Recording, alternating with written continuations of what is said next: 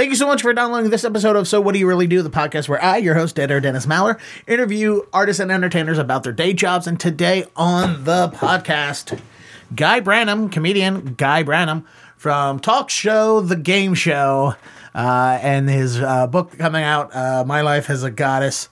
And of course, he's going to be at Laugh Boston this weekend, uh, December 21st, 22nd, and 23rd. I think those are the days. No, it's 20th. Um, here's the thing I should have looked up it's the 20th through the 22nd. Because the 23rd is a Friday, because uh, the 14th is also a Friday, and I have something on the 14th. I forgot what it was, but uh, it is not a show that I'm on, at least, I don't think. But anyway, uh, Guy, it was great talking to Guy. We talked over Skype, uh, and I hope the audio is to your liking. There is, uh, I will admit, a little bit of an audio problem. And that audio problem is you can hear me breathing heavily while Guy is talking because I've become a fat lard butt again. So that has been one of my biggest fears. Uh, one thing I noticed when I lost a lot of weight is you didn't hear me in the background of, of my podcast interviews going. And uh, unfortunately, it happened uh, now with Guy, and uh, yeah, so there's my life now. Anyway, I gotta lose weight. Um, this interview was done in conjunction with uh, Dig Boston, which is the newspaper, the alternative weekly that I uh, write for, which though I have not written for since I lost my job in August. Even though I've had t- plenty of time to do interviews and read, uh, or interviews and do writings, I have not done it. So I'm sorry. But that's all going to change uh, with this. Uh, we got Guy in here. We're going to have some more coming up. So podcast is going to be running, and I will also be uh, doing plenty of uh, interviews for the newspaper as well. So it's going to be a fun time. Anyway, I hope you enjoyed this interview of me and Guy. It's a short one uh, because I didn't want to take up too much of his time out there in London. We uh, put this together quite briefly um, and with a small window of his time, so I didn't want to take up too much of it. Um, but I think he was a great inter- uh, great person to interview. He seemed like he had fun with it uh, a little bit, and uh, that he enjoyed it. So hopefully you also enjoy my talk with comedian, talk show host, and writer Guy Branum. All right, sir. Hi. How are you? How's things going in London? Things are going great. How are things going in Boston? Uh, it is uh, cold and uh, miserable. Uh, so that's how I'm doing. Wow, I'm preparing myself for the cold and misery of New England uh, by getting some quality time in the first one. Uh, oh yes, in the original England. Uh, Yes. oh, by the way, before I forget, uh, Ken Reed wanted me to tell you he said hi. Oh, cool, cool. Yeah. Uh, Big Ken Reed fan. yeah, good guy, great guy. I uh, enjoy hanging out with him the few chances I get because he loves staying in his house and avoiding the world, which is a brilliant strategy if you ask me. Don't we all? Um, by the way, what are we doing in London? Are we there for a holiday or are we doing shows? yeah, no, I, I did a couple of shows while I was here, but I was mostly just like um, having fun. Oh, so a little bit of both. That's excellent. Um, yeah. Let's uh, start with where I think I originally. I don't think I originally. I think I already knew of you before this, but um, you used to be a writer for G4, which is one of my favorite uh channels to watch when I had like nothing to do because I don't do video games, but it felt Yeah. like early MTV, so that's why I loved watching like uh Attack of the Show and X Play. Um, how did you originally get involved with writing with G4? Um, my friend Laura Swisher, who is actually a producer at the podcast network I have a podcast at now, uh, hosted a show there, and she was a comic, and she recommended me for a job, and then I just never stopped working there for four years. I started working there in San Francisco in 2004. Um, and at the end of 2007, uh, I was still working there. Um, and it was so much fun because I'm also not a video game person. Yeah, I, I feel like video games is not brand for you. Well, I mean, the thing is, is I do like video games, but I like really boring video games. I've always maintained I like video games with either gardening or budget. um, but um, uh, it was really cool. I mean, but I am a nerd, and like, um, you know, getting to sort of like stick your hands into nerd culture and really romance it was really fun. Um, just the other day, I was watching the, the best video games of 2005 retrospective, which is one of the first things I wrote for X Play. and really being astounded by the work I did when I still really tried when I was writing something. Um, and speaking of writing, let's talk. Uh, let's go farther than that because you do a lot of writing for TV shows, and I'm curious uh, when it comes to people who do both stand up performance uh, and then also do uh, writing where they're behind the scenes. What's the for you? What's the main difference between like writing for a TV show, writing for stand up, and then also writing for uh, like the new book that you just had come out? Well, the thing about writing for a TV show is like you have a boss who's going to yell at you and potentially fire you if you don't do your job. So you end up doing your job. Stand up is one of those things where you like you have to, you know, if you don't push yourself, you won't grow and you won't create new stuff. And sort of, it's easy for me um, as a person who grew up working class to just focus on like the job with the boss and not the stuff that is like taking care of myself. Um, and the, the book was an interesting place in between because I knew I had to get it done. But uh, uh, my editor was very sort of like, you do it your way um, in, in your process. And I spent half of the time just being scared of writing it. Um, and then half of the time just writing as quickly as I could. My book, My Life as a Goddess, is available wherever books are sold. Please buy it today. That's what I should say. Uh, we will put a, a, an Amazon link or a link to your uh, to the book on the website in the uh, article as well. Um, now, uh, when you write for uh, uh, you have your own talk show. Was it strange going from writer's room to stage for you on that a little bit? Well, no, because I had done the show, Talk Show and the Game Show on truTV as a live show for such a long time oh. that I like really knew the show inside and out. And once we were actually getting to do it on like a nice stage with, I mean, I would say bigger celebrities, but when we were doing a live show, we had Diablo Pony and Ooh. you know Retta and lots of really great people on. Um, but it was really interesting being having a show of my own for the first time and really trying to like pick up the lessons of the good bosses I've had for how to get good stuff out of people. Like Billy Eichner is astoundingly good at making everyone feel really loved and appreciated for the work that they do, even if he's not going to use it. Um, or like uh, Adam Sessler and Morgan Webb from X Play um, were just they did such a good job of loving and appreciating the work I did, and then putting those perfect cherries on top because they were so funny and so knowledgeable about games um, that I was like, I want to be like those people, but then I wasn't. I was a mediocre boss. Hmm. Um, by the way, can we get? A, I love talk show, the game show, because I love uh, when comedians just to get uh, you know. And thank you so much for doing a show where comedians just get to do uh, just to get to tell jokes. That's all they're yeah. essentially doing. They get to, to tell jokes in story form. They get to make up jokes on the fly, um, which I think we're at a real renaissance with, with like shows like At Midnight, uh, Your Show, Roast Battle, Goddamn Comedy Jam. Uh, was yeah. it important for you when you were creating this talk show originally as a live show and now a TV show to have comedian, feature comedians on it as well as celebrities? Yeah, mean the thing is, is doing it live. Comedians were just the people I had access to, and I think comedians are great at panel.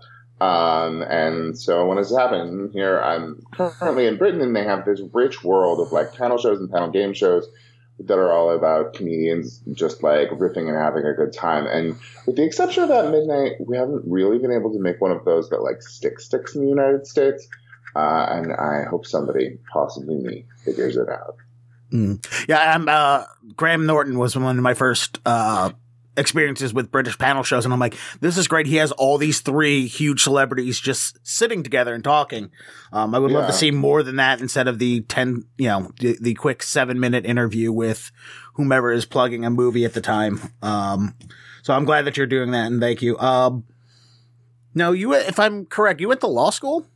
Yep, I went to the University of Minnesota Law School. Go Gophers. is there is there a mascot really the Gophers?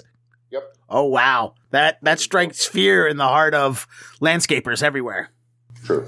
Um, so uh, now you went to law school. I don't think you uh, you obviously never pursued law, but uh, I, I, know there's been a couple other comedians who have been lawyers, like Greg Giraldo, and I had another uh, example somewhere. But do you think uh, learning to debate? Fabulous is a lawyer. Uh, Raj Desai is a lawyer. I'm trying to think of there, uh, Demetri Martin went to law school but didn't finish? Yes, finish. I think that was yeah. No, Demi- Demetri Martin was the one I uh, the example I wrote down on another piece of paper that's not near me. But uh, Yeah. what I was wondering, do you think going to school to learn uh, to both research and debate um, is uh, beneficial to comedians, or it is something that leads them into comedy? Um, that's that's a really close observation of the link between the two things. I think it really comes down to it, it is really helpful as a comedian. I, I think that people who like the law and like comedy both like being coercive with words, and so I think it is similar interests. But I think that law school really helps you get good at researching something and being able to fit it into a pattern. Um, like you have to, you know, if you're saying something's uh, uh, a battery, you have to say that somebody got touched. You have to say that that touch was non consensual. You have to say, um, yeah, that's all you really have to say, and that that that touch uh, was outside of the the normal sort of touching you have to deal with in real life. Why am I listing the elements of battery? Because in a joke, you also have elements. You have a premise, you have a setup, you have a punchline, you have rule of threes, you have misdirects, you have all of these things that you have to do structurally. And I think being able to look at the world and take facts and sort of like reshape them to meet that structure um, is just as good for the bullshit art of comedy as it is for the bullshit art of the law. Excellent answer.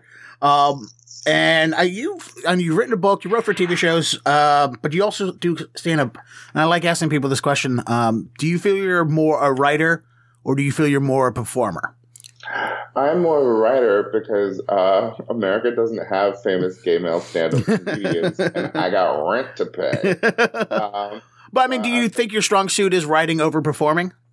No. Okay. Uh, I think when I started out, people were like, it's funny, when I started out, people were like, you seem more of a writer. You seem like more of a writer.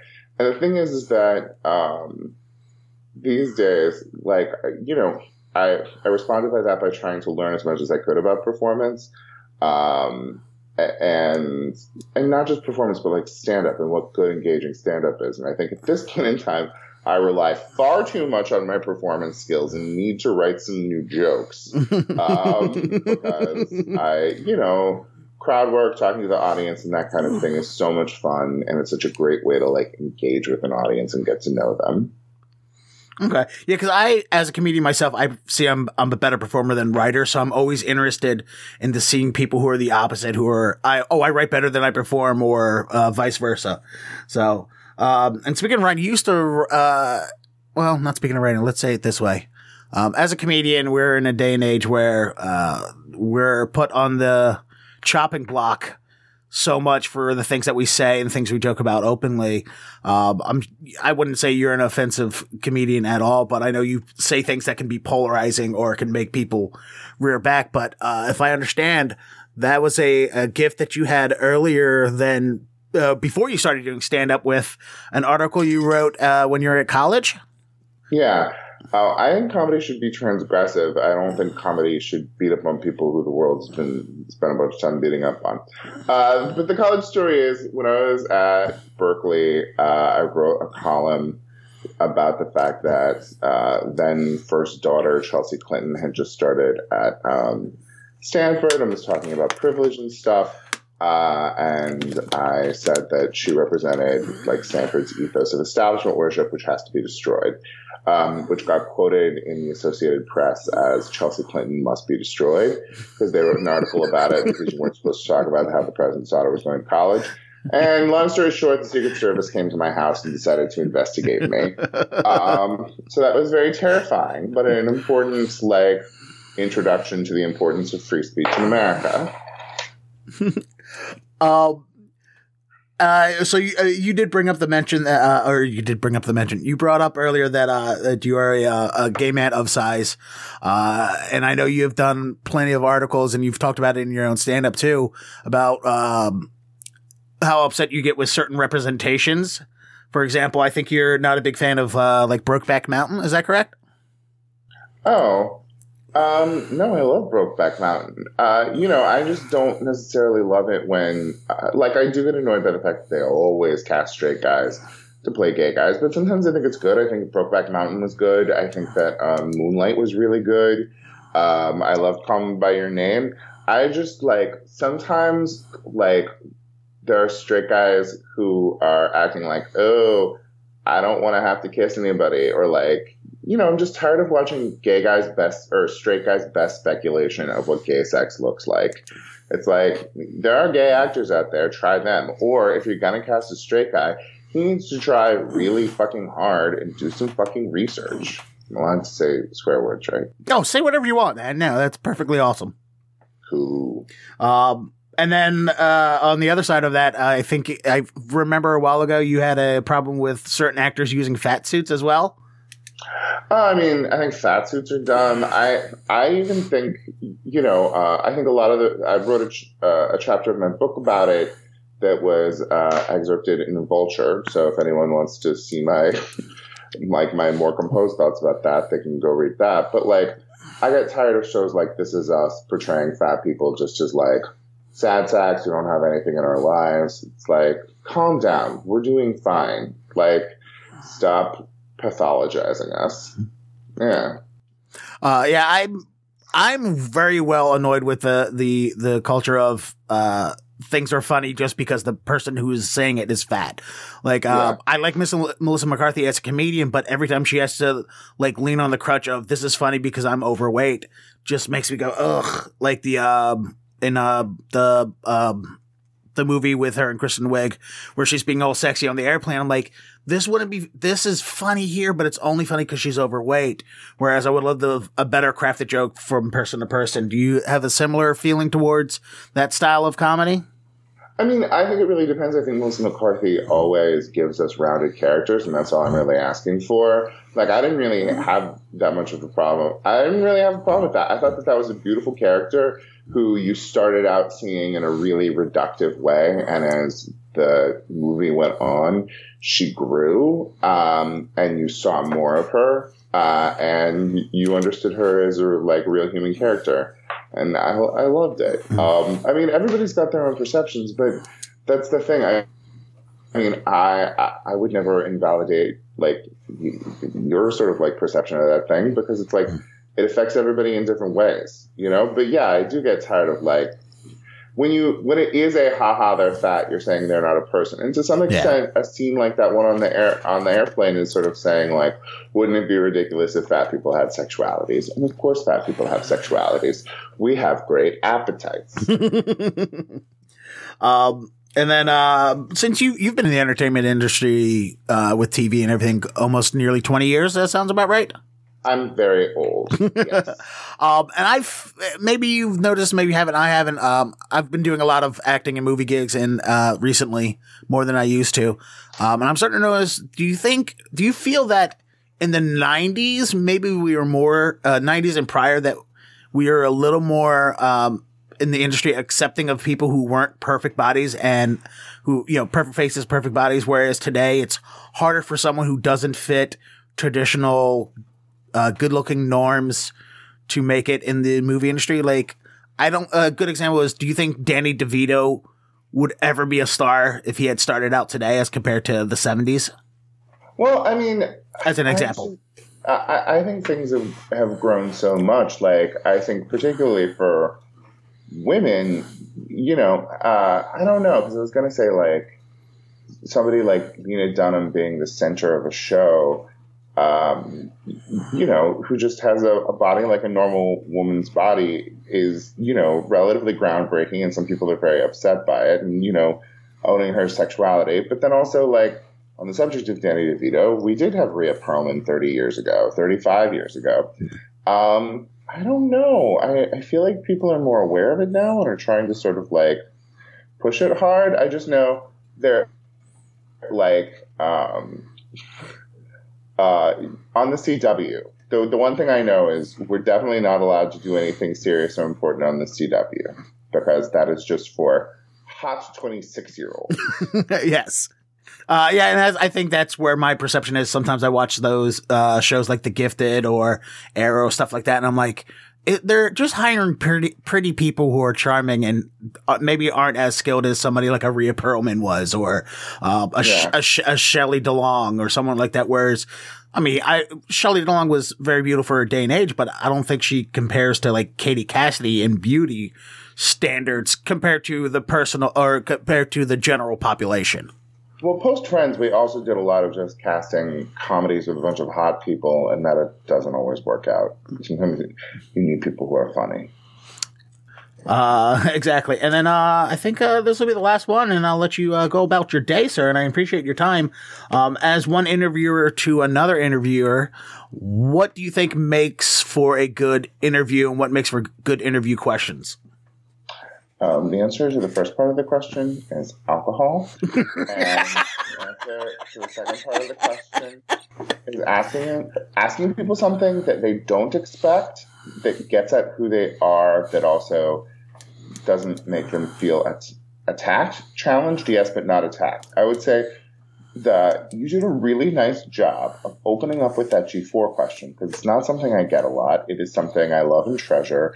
It was you saying, Hey, I know about, you know, we have a shared like knowledge base and interest base. Um, and it really helped me open up for the rest of the for the rest of the interview and I think it was a really great choice. Oh, well, thank you. Um, uh, yeah, I try, I try to go personal with people, open up because uh, since I started doing these for Dig Boston, I find that, um, a lot of the people I've talked to have been very defensive opening uh, at the, at the get. Uh, and then it's, I, I've got to figure that. I don't know if it's, uh, I mean, I don't know if, if you feel this way, but I think sometimes when I call these, uh, call people for these interviews, they're just like, uh, okay, yeah, I'll go through this. And I was like, I don't want that conversation as one comedian to another. I want it to be jovial and, and happy and, and close, even though I don't know you at all. So what's ridiculous is if I had to drive somewhere or if I was going to a TV show and was being put picked up four hours ahead of time and sitting in a green room, that is infinitely more annoying to my life, but it gets me into a headspace that says, all right, guy, now it's time to sparkle. But when you're just like cracking open Skype um, you're like, what's going on? and it's happening, even though you're able to do it very conveniently from your Airbnb in London. um, oh, and uh, this is the last question. This is a question I ask all of my uh, uh, people, and this is, this will be the last one. Is uh, is there ever a question uh, in an interview or um, situation like this that you've never been asked but always wanted to be asked? Oh, it's funny. Um, uh, my friend Sofie Hagen, that, that's what she asked in every one of her podcasts. um, Damn her. And I forget what my answer was. Um, but I would say, right now, I'm going to say, Guy, do you have a good peach cobbler recipe? okay.